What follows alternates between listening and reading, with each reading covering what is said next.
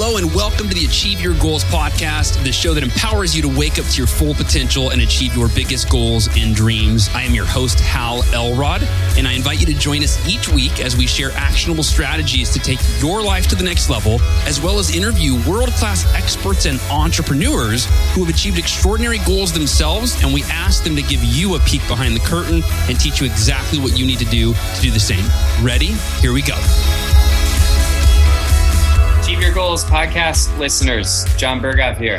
Hey, you're about to listen in to a really special conversation where my good buddy Hal Elrod and I, we jumped on the phone here or the intraweb video conference live stream.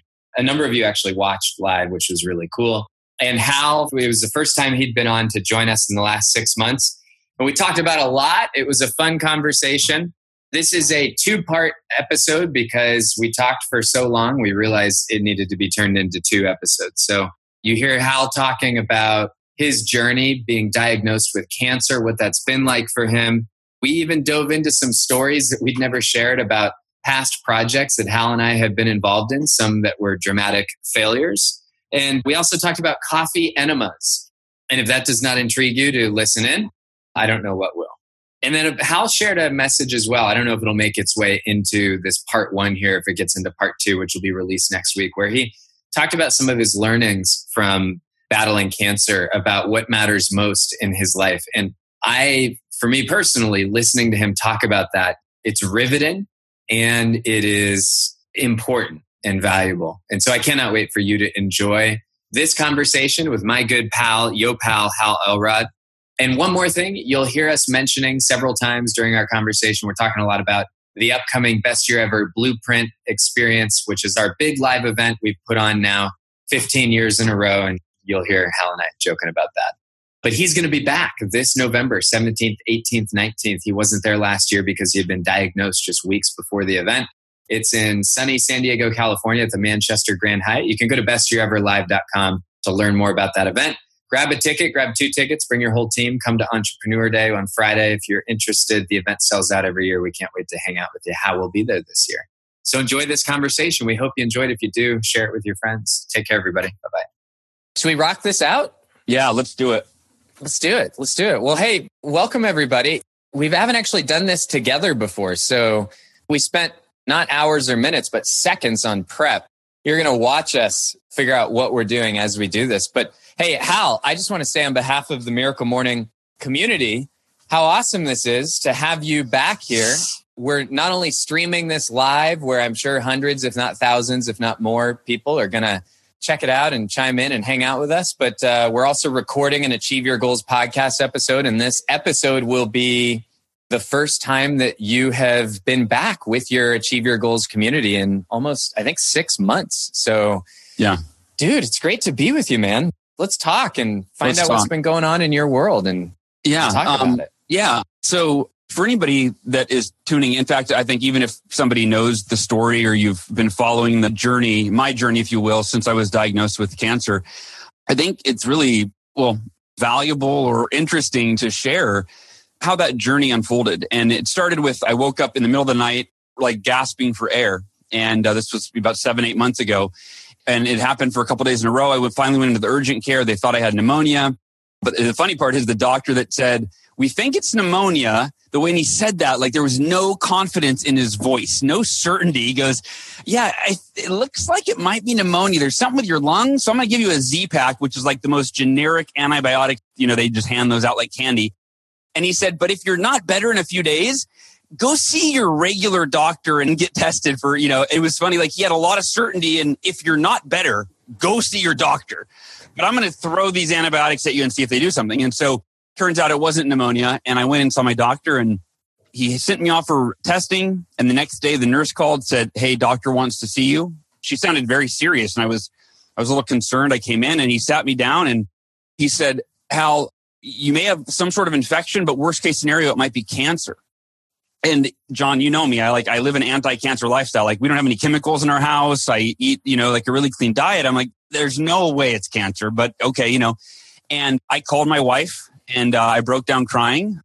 And she was actually in Colorado visiting my my grandmother, which I was supposed to be there, but I couldn't breathe. So I couldn't get on the plane and make the trip. And so I stayed back. And I called her and, uh, yeah, just started bawling.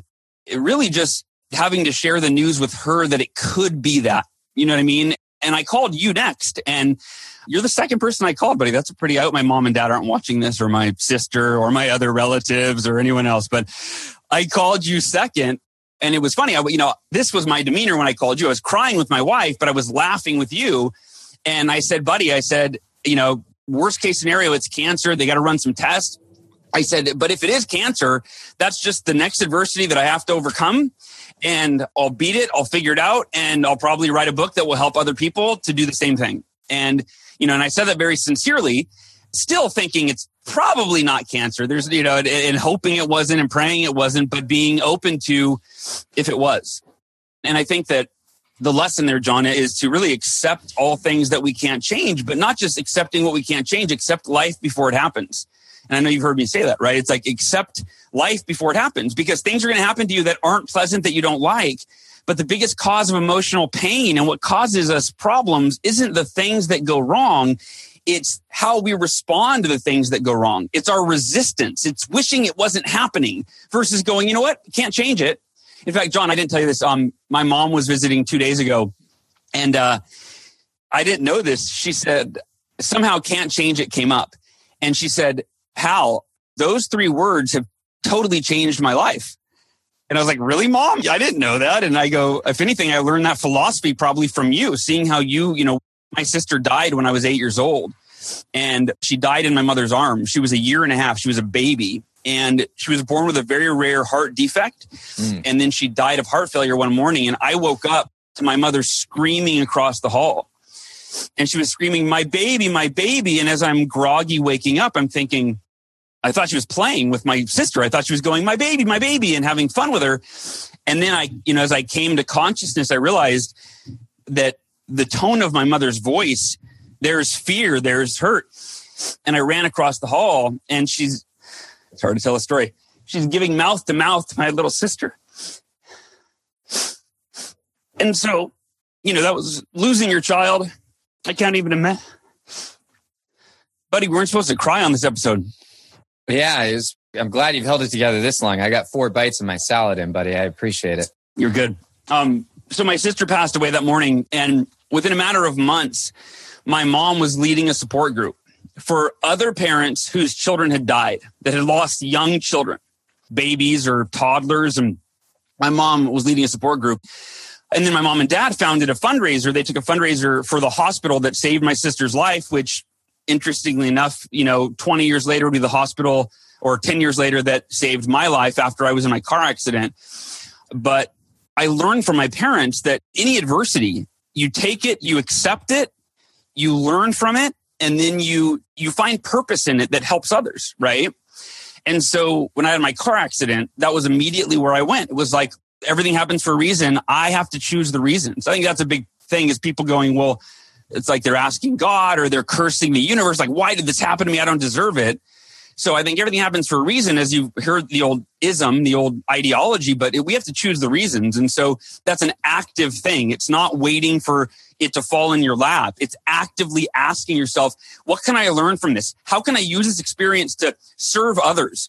How can I use it to serve myself, et cetera, et cetera. And so I learned that from my mom and my dad at a very, very young age. And so when I called you, right, I said, if it is cancer, you know, I wouldn't ask for it, but I accept it before it happens. So it has no power over me, right? And that's it. If we accept life before it happens, then when adversity hits us, you're like, oh, I already accepted it. And I've already decided that when adversity comes my way, I'm going to find an empowering meaning in it. I'm going to be grateful for what I have. I'm going to find purpose in it that serves me, my family, and the world. And when you do that, you kind of have this force field, if you will. You're kind of impervious to the adversity because it doesn't hurt you, it serves you. The adversity doesn't hurt you, it serves you and it serves anyone that you decide to share it with and, you know, and find that purpose that's going to help other people. So I'm going to take a drink and turn it over to you for some empowering insights that you can add. Uh, buddy, it's just great to be here with you, man. It's great to be here. I think what I'm happiest about right now is I'm I'm just a member of this audience listening to your story is that everybody gets to hear from you. You know, I get to talk to you every day and it just makes me happy that they get to hear from you after six months of not getting to hear from Yopal. They've got to tolerate me on the podcast. So that's got to be rough. I know what that's like, you guys. It's rough for me. I don't know how they're dealing with it. No, it. I keep hearing that. Uh, actually, no, John, a quick compliment. Someone the other day, I thought it was a great. Uh, in fact, I've seen a lot of posts, some similar to this, but she just said, Hal, I've missed you on the podcast, but if it wasn't for you leaving and turning it over to John, I would not have been introduced to John Berghoff. And she said, you know, and then she said a bunch of stuff about how you're super smart and helpful and insightful and you changed your life and something like that. So I'm excited that you have taken the reins and nobody knows me better than you do other than maybe my wife and my parents. But, uh, so yeah, nobody could do it the way you're doing it. I love what you said, buddy. Accepting life before it happens. And what's fun is as someone who's known you for what is it, 18 years now, you've lived that for a really long time. And I really love what you just said that I think, I think is so meaningful for so many of us. Whether you're here, you know, the title of this podcast is Achieve Your Goals Podcast, which by the way, just a brilliant aside. What a great title that allows you to talk about whatever you want that helps people. That's why I picked it.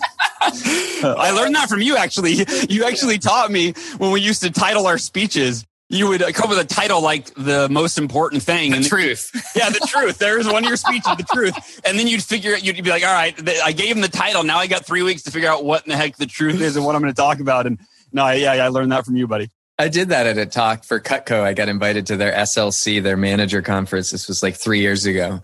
And they needed a title to publish. And so I said, and I think I was just making myself laugh, but I told them the talk is going to be called The Truth. And then I gave a talk where I never actually said the words truth or anything related to. oh, man. But hey, uh, what I was going to say, I digress, is uh, I think that regardless of why somebody wants to improve themselves or their lives or their business, something that you just said that I think is so important is we have to remember that in that moment when it is time to give meaning to something, and I say that as though we all do it consciously, because even though I could say it, at least half the time I'm unconscious. And I know that when I find myself frustrated over something that I could have given a different meaning to. And then the other half the time, I feel like I do a decent job. But I think you just reminded all of us, buddy, of something that's so important, which is, and for some people, you know, finding purpose in an adversity, it might be through their faith that they are helped to find that purpose. But I love what you said that at the end of the day, we have to remember that we actually have the power to give meaning to adversity in any way we want. Some people, you know, they might give us the question, what's the gift within this adversity? And sometimes we have to keep asking that. And the gift is not always going to show up right away. And sometimes we have to work and work and work to find that gift. But you're doing it, man, and you're exemplifying it. So thanks. Well, JB, let me share. You just said something that reminded me about, you know, people often tap into their faith. And and for me, that's big. You know, I pray about this every day. And that's one of the ways that helps to gain that clarity. I have an affirmation and it's, this is really a, a prayer, if you will. There's three parts to it. And this is what I pray every day. And the first part is thanking God and just the gratitude. And then this third part, it says, God, I can't say that I fully understand your plan for me and all the ways you're using me as a force for good, but I trust you with unwavering faith combined with a lifetime of evidence that you've always led me toward ideal outcomes. And so I give you my unwavering commitment to manifest my highest purpose and inevitable destiny. Thank you for giving me the opportunity to make such a big impact in the world. I truly never imagined anything close to what my reality has already become. And I feel like this is only the beginning. I am so humbled, so grateful, and truly at your service and the service of humanity. So the point of that is if you listen to that, it's, I'd say, I don't fully know what the purpose is, right? But I'm committed to it. Like I'm committed to constantly looking at what can I learn from this? How can I serve? And so I think that it's not necessarily one purpose. So for example, I just filed for a 501c3, right? You know, support the unsupported. So I'm starting a charity called Support the Unsupported. This is actually a great example because it's an example within the example. I don't know what the charity is going to do exactly like you know front row foundation is you know arguably our favorite charity. I mean it's you know you and i have been on the board. We're big supporters. And they have a real specific purpose right? They send people braving life threatening illnesses to the front row of the event of their dreams right? So they're very specific in their purpose. Well support the unsupported i just was in the hospital getting so much support from my family my wife our Miracle Morning community, on and on and on. And I realized, wait a minute. At first, I was like, oh my gosh, this is amazing. I'm so grateful for the support. And that never changed. But actually, a YouTube comment, someone said, Hal, this is so great that you have so much support. I hope you'll pay it forward and support someone else. And I would do it anyway. But the way she said it made me realize, wait a minute, there are millions of people, you know, around the world, maybe billions of people that don't have support, whether they're cancer victims or some other disease or homeless or, you know, whatever. And I thought, I'm blessed with resources, knowledge, family, friends, love, etc., a community that supports me, or even just the ability to support myself with the financial resources that I've, you know, worked for over the years. And I realize not everyone has those same opportunities. So support the unsupported is the intention that I want to be able to offer support to people that don't have access to it or don't have those resources. So yeah, so a great example of even the purpose of the charity, similar to the purpose of our lives, it's always evolving. We don't have to know exactly what it is. We just have to be committed to always asking ourselves, you know, the questions. And John, nobody's better in asking questions than you. I'd love your insights on what types of questions to ask, but just always asking myself, what can I learn from this? How does this serve me? How can I use the experience to serve other people? Those are the types of questions that I, I ask when I face any adversity or, or any experience. If I learn something at, a, at an event, even if it's not an adversity, but I learn something, I always think, who do I need to teach this to? Is it my best year ever coaching members? Is it going to be at the best year blueprint this year? Should I share this lesson, et cetera, et cetera? So on the podcast, you know, is John Berghoff really struggling in this area? And I could teach him, you know, help him out. It could be. Well, buddy, I love it. And thanks for sharing with all of us a little bit about this charity that you're starting that even though you have no idea what it's going to be about supporting the unsupported. That's what it's going to be about supporting the yeah, unsupported. exactly. And it takes like six months for a 501c3 on average to get approved. So i'm like all right i'm going to file for the 501c3 and i'll figure out what the charity is going to do exactly so it's going to help people that need help. That's it. That's support people that need support. That's great. That's great. Hey some folks asked about reposting that prayer. Maybe we can incentivize them. Maybe we ask if people share something of ours we'll send them that prayers. I don't know. I'm just thinking on the spot yeah. in a self-centered way to spread this podcast or anything we're doing. Fun. yeah. No i'm happy to i'll copy and paste the whole and i'll even get you the two and three parts uh sweet. yeah so you guys heard the third part i'll give you the first two. There you go. There you go. Yeah buddy this is really great. You just said something that i think is also really really great for people to think about. And it's the idea that their purpose or their mission or reason for existing can evolve and to let it evolve. And I know you asked for my thoughts on that. I do a lot of work in this area, mostly with large organizations where we're helping hundreds of people tap into a collective shared purpose.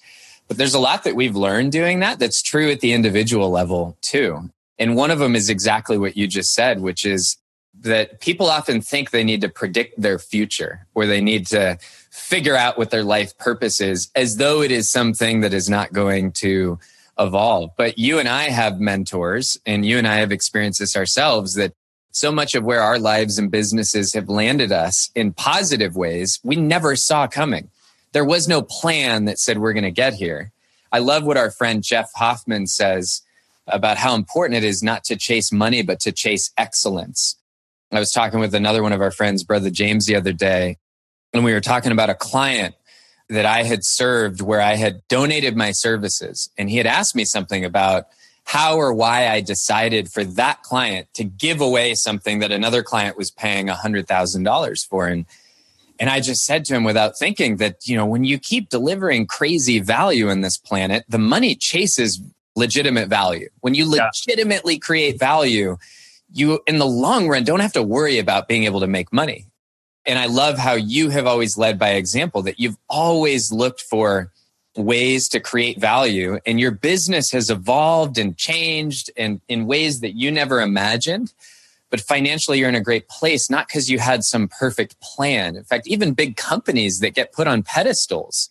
The whole idea of some leader having a vision for the future in today's age that doesn't even work anymore.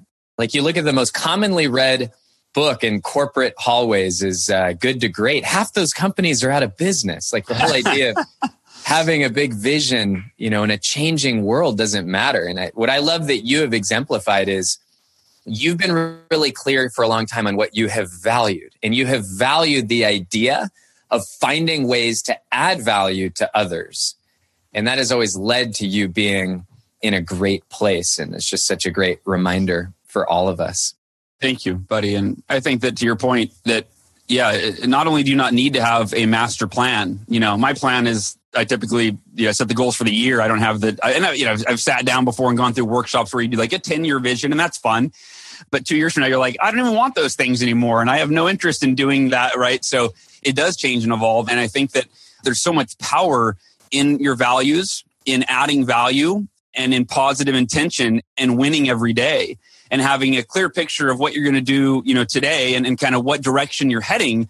But the direction that you're heading, it can, you know, often veer off to the left or to the right, or, you know, I mean, it rarely is a straight line and it rarely turns out the way you originally imagined it. And it usually takes longer. I think that's such an important lesson that people are patient, you know, on their journey. There's a saying, I think Will Smith said it, I heard say it first, which is it takes 10 years to be an overnight success you know and i really look at it was about nine years for me when i left my sales job to start my own, go be an entrepreneur without knowing what I was going to do.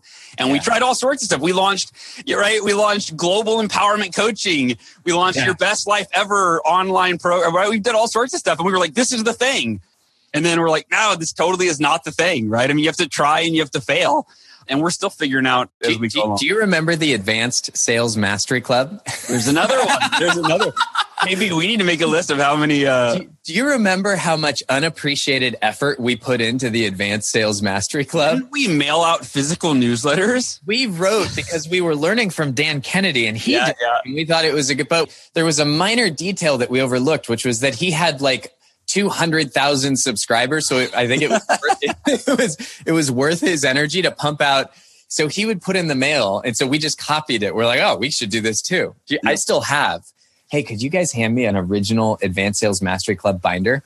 I have. I've got one too. Yeah. One of these left. one day we should auction this off. So yeah. I'm going to show people what we did if you're watching the live stream. So here it is. We created this program specifically for Cutco reps. This is like 10, 15 years old. So check this out. So every month we would send a newsletter. So if you're listening to the podcast, you got to go find the live stream. And look, Vroman. There's Jon Vroman. There's Johnny Vroman. So these newsletters were like 10 page newsletters. And, and we, we, were making like no money on it. I, I, think, we lo- I think we were losing money. What are we, doing? I think what you call that when you do something where you make less money than it costs you is a hobby. I think this was a hobby. Ah, it was a hobby, yeah. But look, this binder is thick, and even better is not only did we pump out. We sent a CD every month. We sent a CD in the mail every month. a CD uh, and a newsletter. Yeah, we sent a CD and a newsletter every month. Oh man, we did that for about a year and a half. Yeah. Oh, why did I forgot? Why did we stop? I don't remember the conversation that led to us going. Oh, what are we doing? I don't know. I think we were all broke and we had to do something else or something. Yeah. Then we launched your best life coaching or yeah, yeah. That was a 28 day program because we realized, wow, this monthly thing is exhausting. It's like giving birth to a child. Mm-hmm. Oh yeah. man, what else have we done together that we've forgotten about? This is a fun topic. Oh, in case um, anyone's wondering, there is zero preparation for this part of the conversation. Yeah, global empowerment coaching, where we had coaches that worked underneath us. My wife, my wife was one of our coaches that coached did accountability coaching.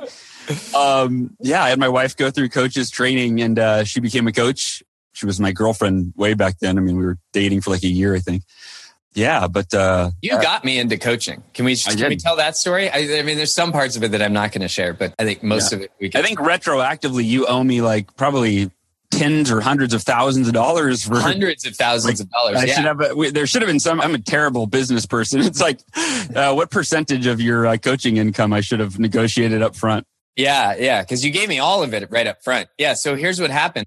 So I was in the health club industry, which I was which I was enjoying but the company I was at, and I was only 23 years old, and we were kicking butt. And then I wanted to find something else to do. So I got a real estate license because I had three friends that wanted to sell a house and I wanted to sell their houses. And then I had, the, I was like selling furniture out of some abandoned warehouse out of the newspaper. And then you called me and were like, Hey buddy, I'm doing this thing. This was back in 2004, maybe. You said, I'm doing this thing called coaching where you sit in your underwear and you talk to people on the phone and they pay you money. and I thought, this is genius. I went through Jeff Suey's coaches training program, the one that you had gone through. And then you just handed me all these clients, or they weren't yet clients, they were salespeople on my waiting list or something. Yeah, they had won a free coaching session So you handed me a list of people that had won a free coaching session, and you said, "Well, here I I got a full book, and just call these people." So I just started calling these people, signing them up for coaching long before I knew if I could actually do a decent job of coaching people. Nice. That's how it all started, buddy. You got me started with the coaching, and that Actually, it's really funny. You just said something, you know, you were doing the health club thing and then you wanted to do something else. Remember, you were going to sell furniture and then you were going to do real estate. And the reason that reminds me, my dad this morning goes, Hey, so we were painting the garage. I should tell everybody I don't do manual labor, but my dad is here and we're selling our house and he wanted, he's like, let's paint your garage. So we've been painting the garage in like 96 degree Austin humid weather today. It's that's what I did before. I literally almost had a heat stroke. I was like about to faint before I uh, came into the podcast. But so my dad goes, so how are things going with you and uh, John, you know, Berghoff, as far as your guys' partnership with Best Year Ever Blueprint and all that good stuff and your mastermind? And uh, I said, really good. I think everything's great. And he said, he goes, I know John, you know, he seems to get kind of antsy and want to, you know, try new opportunities. Or does that concern you at all? Do you think that it's going to be a long term thing? And uh, it was funny. I said, I said, yeah. I said, I think, I said, John and I have so much fun. You know, we love each other. We're best friends. We have so much fun working together. I said, and I think that, you know, he's passionate about what we do together. And so I, I think we're good. So anyway, so in front of all of our listeners and viewers, uh, John, is was my assessment correct? Are we good? we'll see how it goes this year. Should I be worried? We'll see. Well, how it, well, are you going to pull me and not show up to Best Year Ever Blueprint this year? It is my year off, isn't it? Yeah, I took last year. I was in the hospital. I took last year off. So uh, yeah, we can switch roles this year. Yeah, we have a lot of fun. We have a lot of fun with that event. I know many of our viewers and listeners you attend every year. And what do we got? This will be our fifth year coming up, right? Fifth year? Is it Is this really? our fifth year? or fourth? Fourth. Fifth? Let's call it. Let's just round up to the tenth. Let's call it the tenth. Year. yeah, I think you know, it's our, I think it's our fourth, first, second. First, third. Second, I think it's third. fourth. Fourth year. It's a fourth So, year we've run yeah. it. It's so Uh, funny because the venue, what is it? The um, Grand Hyatt, Manchester Grand Grand, Hyatt. Hyatt. Yeah. you and I went and looked at like umpteen, you know, hotels, and that one we fell in love with. We're like, this is the nicest hotel in San Diego. And I was so excited to just to be there for the event, and it overlooks the water and all of that. And uh, yeah, it was such a bummer that I didn't get to share that experience with you uh, at that hotel and with our uh, our group. But this year, this year will be different. I'll be there. Wait, what do we want to talk about now? How you doing right now? So you shared the story about your diagnosis. So what's your status today? How many rounds of chemo have you gone through? So I've done seven rounds of, and I didn't know this, but the chemotherapy treatment that I'm on, let me share with this with everybody. So I'm big into health and I'm big into doing things that build the body and, and you know, naturally and make it strong. And so I always said that if I ever got cancer, I would never do chemotherapy. I would just do everything I could holistically. And so when I went into the hospital, I got my lung checked. 11 days went by and they had to stick this big needle in my back and drain my lung. And they would take out like a liter up to one day they took two liters of fluid out of my lung. And they did that like, I think 11 times over a two week period. And then I finally got diagnosed with cancer officially. I went in for a second opinion to this MD Anderson Hospital. It's one of the best cancer facilities in the world. And they did all these tests on me. And I went to my doctor and I said, Hey, or I was meeting him for the first time, and he's like one of the best leukemia doctors in the world. And the cancer I had is a very rare form of leukemia. And I said, So, hey, doctor, I'd prefer to treat my cancer holistically. And I'd like your opinion on, you know, if you can support me in doing that. And he said, Hal, you'll be dead between four days and three weeks. I think that's what he said. You'll be, he said, basically, he said, if you do that, you're going to die. And, you know, it was almost like an arrogant doctor tone, you know, the way he said it. And I was kind of like, you know, anytime someone tells you you're going to die if you don't do what I say, it doesn't sit well, I think, with probably most people. But I was just like, what a jerk. And, uh, but the truth was at that point, and he explained, he goes, look, your lungs continue to fill with fluid because you have cancer and you have acute lymphoblastic leukemia. And your lymph nodes are going to continue to do what they're doing, which is causing your lung to fill with fluid unless we, you know, stop that. You know, because you told me you already eat healthy. You, you can't go tweak your diet or do something natural that's going to prevent that. It's going to continue to happen. He said, right now, your kidneys, they're about to fail. And he said, and your heart is surrounded by a sac of fluid that's about an eighth of an inch thick. He said, if it gets to be a half of an inch thick, your heart won't be able to beat anymore. He said, so you go change your diet if you want and take some supplements and go to the sauna And he said, but you'll be dead in a matter of weeks, between a few days and a few weeks. And so I kind of felt like my hand was forced and it was like, ah, you know, I didn't want to do chemotherapy just because, you know, chemo is, it's not like it helps the, body. it's not curing the body. It's not doing anything positive to the body. It's not curing the cause of the cancer, just killing the cancer. And your body is kind of the battlefield, right? And it, the collateral damage happens on your body as the battlefield. So long story short, I went through the chemo and right away the doctor was right. My lung drained itself of fluid because it handled the problem. My now they actually this was scary, Jon, and I probably told you this way back when, but for my heart, they actually had to go in and I was he said, you know, here's the procedure. We have to go in with a needle into the sac of fluid that is directly around your heart. It's an eighth of an inch thick. And he said it's a very risky procedure because as your heart beats, it's only one eighth. I mean, what's one eighth of an inch? He said we have to pierce that one eighth of an inch, but your heart, we have to be careful that it doesn't beat into the needle while we're draining it. And so, I mean, it's like he should have live streamed that. That would have been yeah. great. Oh man, it was. I've got pictures of that procedure. It was, it was terrifying, right? And I mean, so I go in, and you know, I mean, you know, it's a really scary procedure, and I had to sign sign a waiver that's like, if your heart beats and we stab it with the needle, and you know, and you die, we're not liable, right? Anyway, so that's so, a strong waiver. Yeah. So here's actually, I'm not going to go long story short on this, Jon. I'm going to share with you. No, let the long story go longer, buddy. That's why we're here. Yeah. Well, and even when I say long story short, it's trying to keep me accountable to keep stuff straight, but I know we keep going. So here's what happened. So they put me through the chemo and right away, all the symptoms kind of went away. They drained my heart. My kidneys started working again. Everything started working again. And I immediately started studying holistic treatments for cancer. I was immediately going, okay, well, I already kind of been doing it, but I got really, really into it and looking at how I could support what I was doing with allopathic Western medicine, how I could support that and a healthy way to build my body up, my immune system, detoxify the chemo, etc.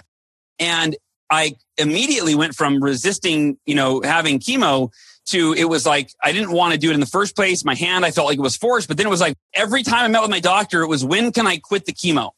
And what I didn't know until much later is the chemo regimen that I'm on, it's called hyper CVAD. It's one of the, if not the most intense chemotherapies you can get. Like most people, when they have cancer, they go in for chemo, you know, maybe once a month and they go in and they get an injection for a few hours and that's their chemo. I go in for four or five days. I'm hooked up to an IV in my arm. In fact, you can see on the live stream, these are the scars from the PICC line that was in my arm. And I had these lines that go, the line goes through my vein and into my heart because the chemotherapies are so strong, they will burn through your tiny veins in your arm. So they have to have a tube that runs into your thick veins in your chest. Otherwise, it will burn a hole in your veins in your arm and it's real bad. And then I have this is the same scar on the other arm for say we had one over here, it got clogged, they had to take it out, put one over here, and I had them take this line out of this arm so that I could swim with my kids for these last 4 weeks and not lose the whole summer with them so what happened? I, I immediately was resisting the chemo and wanting to quit. When can I quit? When can I quit? When can I quit? And my dad was researching. He was doing all this research, and my wife's dad and I had friends doing research. And my dad essentially was finding that the cancer that I had, that it was very aggressive, and he would find people that had quit their chemo early, and then the cancer it comes back, it attacks, and then they die. And there were all sorts of like brain cancer was one of the problems where my cancer will go up the spinal column and hide in your brain and then turn into brain cancer. And so I had to get chemotherapy injections in my spine. I had to get eight of them over four treatments where they stuck me with a needle in my spine and injected chemotherapy. And again, I was, I'm like, that sounds terrible when they're telling me about what they're going to do. I'm like, this is so not in line with the way that I approach health, you know, and like this is terrible. That's the only thing that sounds worse than having to paint your garage with your dad. Yes, yeah, it, it, it was a toss up.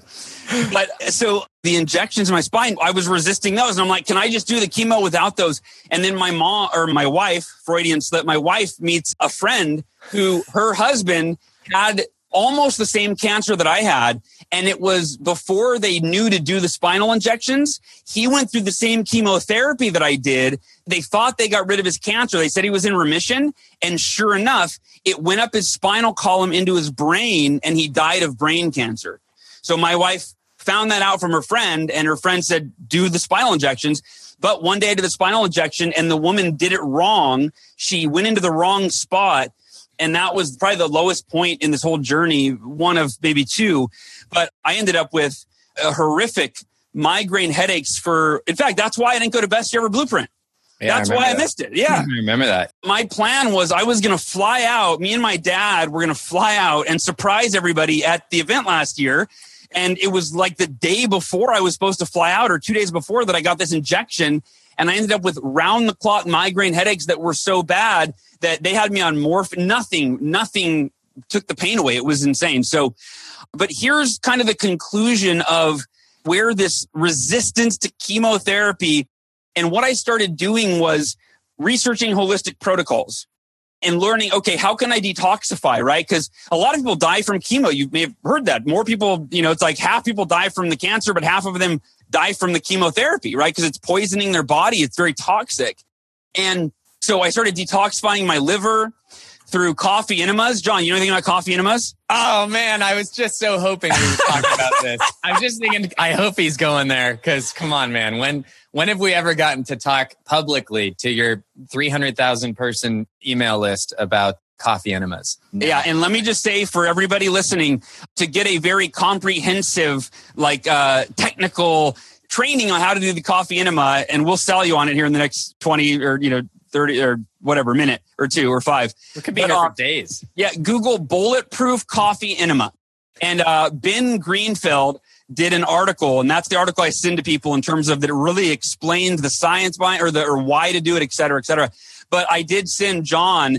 I always send Jon gifts off Amazon. I surprise him, and one day he got a stainless steel bucket with a tube in it that he would insert into his uh, buttocks to do a coffee enema. And that's the kind of gifts that we get each other because we care about each other's health. And I'm the kind of friend that's not going to turn away the opportunity. I think it's weird. Yeah, it's funny. I, am doing coffee enemas. Jon's doing them. My wife's doing them. My buddy Jeremy Caton's doing them. Our nanny's doing them. I've got like our director, Nick Conedera. I tried to talk my seven year old son into it last night. Did you? Yeah, I tried to talk him into it because I, I think it would heal a lot of things for him. But we mm. we got really close, but he kind of chickened out at the end, and I said, "Hey, it's okay, buddy. Just let it's me." All right. Yeah, and yeah, some people it takes a little longer, but um, we can get into coffee enemas later. But everybody should try it. In fact, I believe it was Chris Wark who his website is chrisbeatcancer.com and he healed himself of cancer naturally holistically 13 years ago and now he's interviewed the best holistic doctors in the world over the last you know decade or so and he said that the number one way to either prevent cancer and as well as a lot of other diseases or heal yourself of cancer is through detoxifying your liver. And coffee enemas is arguably the best way to do that. And but uh, hold on i just have to tell you so in the chat box right now yeah i'm not looking like every uh, other chat uh, one of them is like i do coffee enemas those are great and then no there's way. someone who's like what the what am i listening to right now what did i just show up at oh, that's funny. Welcome. I know there, no, there, will be a podcast I do one day on coffee enemas. I'll probably do just a full podcast episode down the road. Yeah, we should um, live stream it. We should live stream. Well, live, well, we should do a demonstration. Yeah, it's a demonstration. Yeah, we'll do a demonstration. Yeah. All right, let's keep going. Uh, I was say we, we, do we do them side by side. Um, but uh, oh, so here's the point I'm trying to get to. I've been doing so much research on the holistic side, and I've been doing so. I've been doing ozone sauna, right, which is a way to detoxify the body.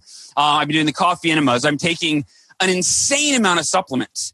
And I researched every supplement I do. We read the ingredients because a lot of supplements are bad. They've got all sorts of fillers and you know stuff you don't want to put in your body. You you think, oh, vitamin B, that's great, and then you turn it over and it's got magnesium stearate and it's got all these different preservatives and stuff you don't want. But even after researching, so I'm taking like 40 supplements. It's crazy. I take like 70 pills a day, something crazy. And that's not medication. That's just natural stuff. In fact, I take almost no medication unless I have to. But here's the conclusion that I came to with this. After about four treatments out of my eight hyper CVAD chemotherapy treatments, after my dad had done enough research and realized, Hal, you need to do all of the eight treatments. This isn't like other cancers where you have a tumor, you can change your diet, you know, and then it's going to shrink it, right? So he said, you've got to do all the chemo. And so I finally, I said, okay, I switched my mindset. I stopped resisting. And there was something that Jairek Robbins he shared that his dad, Tony Robbins, shared with him. And it was that when Jairek was in a foreign country, and I don't want to quote, I don't know the exact country, but I think he got malaria, I believe it was. He went into the hospital. They wanted to give him one of two medications. He called his dad. He goes, Dad, I don't normally take medication. I don't know what to do. And his dad said, Jairek, if you have 100% certainty that your medication, whatever you take, that it will work, maintain 100% certainty that it will work, that it will heal you. He said, and it will. That's the power of that mind body connection. I went, you know what? He's right. I could be causing the cancer to stick around because I feel like the chemo is going to cause the cancer to come back or whatever. And so I switched my mindset and I wrote an affirmation because you can't just hear something as Jon, as you know, and expect that you're going to remember it. When you hear something profound, you better put it into an affirmation that you're going to read every single day until it seeps into your subconscious, reprograms your subconscious mind, and it shifts the way that you think permanently, not just in that moment because you'll forget you've got to permanently do it through the affirmations. And so for me, I have an affirmation that says, I'm trusting my doctors and I am maintaining 100% certainty that the hyper CVAD chemo, all eight rounds are going to heal my body and I will support myself holistically through an alkaline diet and all these other practices to keep the cancer gone forever. And here's what I realized. This was the most profound realization related to purpose and related to support the unsupported in the beginning, Jon, when I was first diagnosed, in fact, I think I might have said this to you when I called you. I said, I'm going to go all natural, totally holistic. And then I'm going to write a book and I'm going to shift the perspective so people realize you don't have to take poison and take drugs to heal yourself of cancer, right? Or whatever disease. You can do it with diet and you can do it with meditation. You can do it naturally, right? That was my original plan. And here's the aha that I had. Mm. I thought, If I had written, this was about halfway through, you know, around my fourth out of my eight cycles.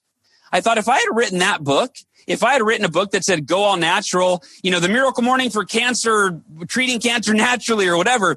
And if I had uh, written that, then you think about it, how few people that would have impacted.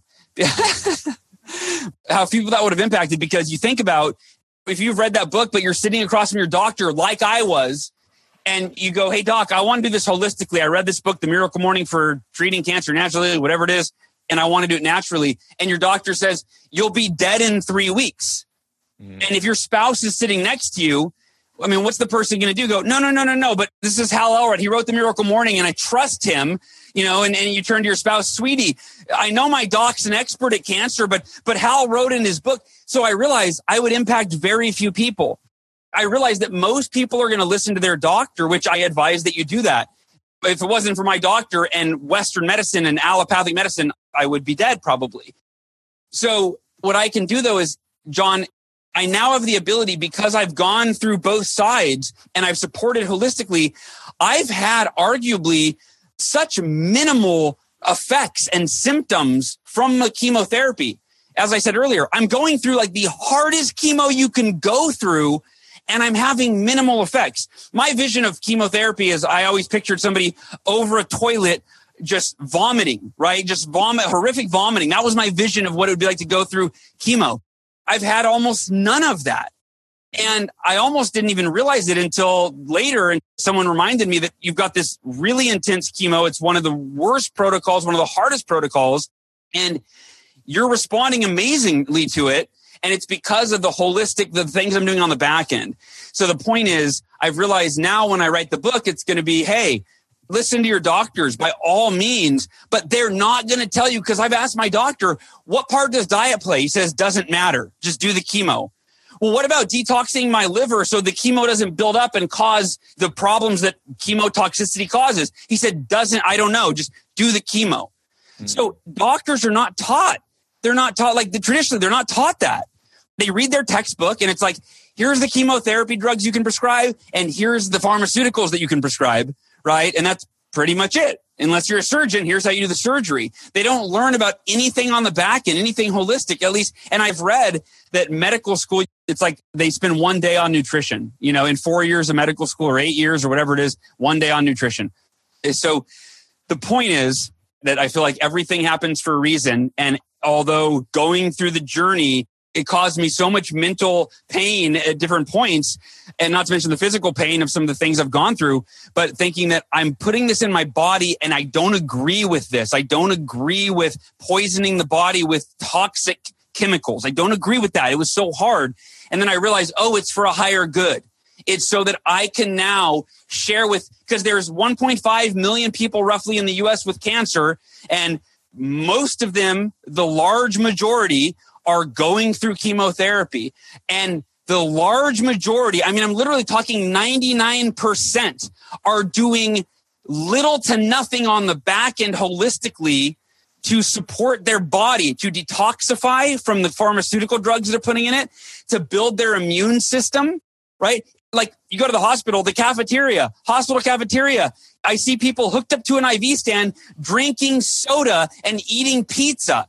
And I'm just like, that might be why you have cancer. I don't know, you know. So anyway, I'm very passionate about this topic, but I'll stop ranting and turn it over to you for some thoughts or guidance. Or just filler. I just filler and then come back to you when you're done drinking your drink. some uh, filler. Oh man. Well, I would hope, buddy, that as everyone is listening, at a minimum, at a minimum, people are thinking twice about how they take care of their bodies, which is it's a temple. And you know, I'm so grateful that you came back to join us today and for us to connect with everybody because you and I both have believed for such a long time that taking care of our bodies is so important. And neither you or I understand, nor does anybody, how you got cancer. But that's no reason for you to not still live your values as you're treating it and dealing with it. And you are, and you're crushing it. And it's so great to hear. And I just hope everyone is thinking about what they put into their body. And I guess I would also put it differently too that we should not only think about what we put into our body, but make sure that we're learning, make sure that we're becoming educated in a diverse way, careful around who our environment is, careful around who we listen to, careful around who our influences are. And we need to search for the truth, whatever that truth is. And it might be a different truth for each person individually as to how they should take care of their bodies. But, you know, there's the word wholeness, the word wholeness, the root of that word is hail. And hail means healthy to be whole is to be healthy. And I would just encourage anybody when it comes to nutrition to think about how closely are they eating to foods that come right out of the ground.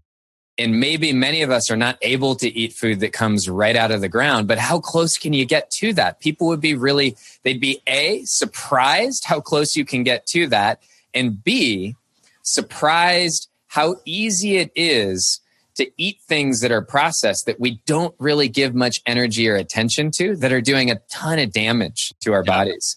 And then when it comes to physical well being, and I have long been an amateur athlete who has competed in a lot of super long endurance events. And I've always just found my own way. I've been self educated, I guess, which is there's no such thing as self. I mean, somebody educated me, but I just yeah. learned what I could. And people have always asked me for advice. I'm not a professional athlete. I will say that I've been able to succeed in my business, I believe, because of how I've taken care of my health, because there's no separation between the two.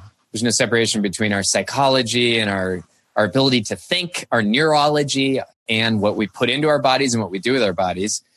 And I, I believe that it is so important that people think about this word wholeness as it comes to their physiology, right? So, in other words, it's not just walking every day. It's not just should I go do yoga. It's not just should I lift weights. It's not just should I go to this class or do this or that. It might be everything. It might be a little bit of everything because it's imbalance that leads to injuries of all different types.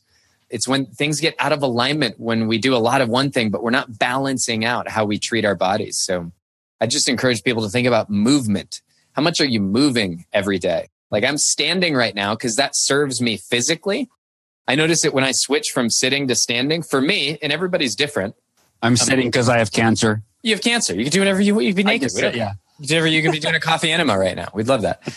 uh, but uh, for me, when I started standing instead of sitting, muscles in my body that for years and years and years were overly tight are now no longer tight. Like my body has realigned because I spend more time standing.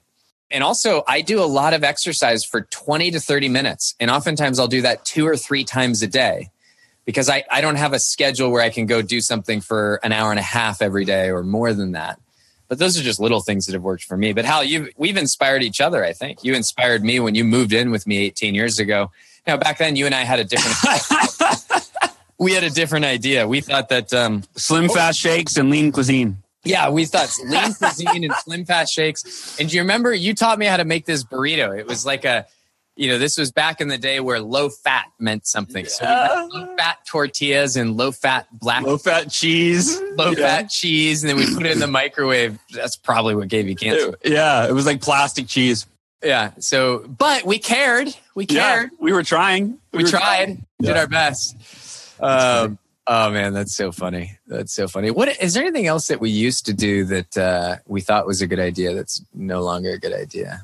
Sleeping in the same bed our listeners, our best year ever blueprint attendees. I know we announce that each year. That's our story. But uh, yeah, we slept in the same bed for like four months from age. Uh, you were what, 18? I was 21, something like that. Yeah. Yeah. When we first met, might as well tell the story. Yeah. I was like, we should probably give some context.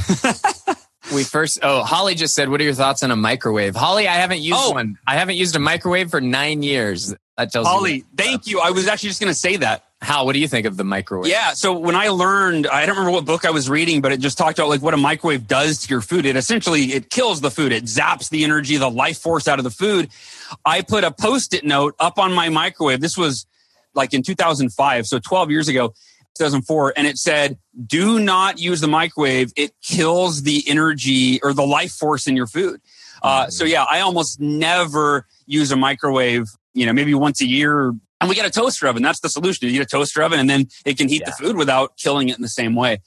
But uh, yeah, don't eat anything out of a can, you know, I mean, that sort of thing. Nothing out of a can. By the way, we're both amateurs and Hal's got cancer. So you might want to think twice about all of our advice. that is so funny. Um, oh. All right. This is John Berghoff here, Achieve Your Goals podcast listeners. We are cutting off the conversation here. This is the end of part one and part two will be released next week. I hope you've enjoyed this. Having already recorded part two, I can just tell you it's going to be worth the wait. Check it out as soon as it gets released. And again, to so many of you who've been fans, friends, supporters for so many years of Hal as he's going through his journey, thank you for your continued support. And uh, we know we're going to see many of you at our Best Year Ever Live Blueprint event coming up in November. It's going to be here before we know it. So if you're planning on joining us, we know many of you are. It's our annual get together. Hal will be there this year. We can't wait to hang out with you to help you to create your best year ever. You could go find out about that at bestyeareverlive.com. Take care, everybody. Bye bye. Thanks for listening. To learn more about the Achieve Your Goals podcast and to get access to today's show notes, transcript, and exclusive content from Hal Elrod, visit halelrod.com forward slash podcast. Thanks again for joining us. Be sure to tune in next week for another episode of the Achieve Your Goals podcast.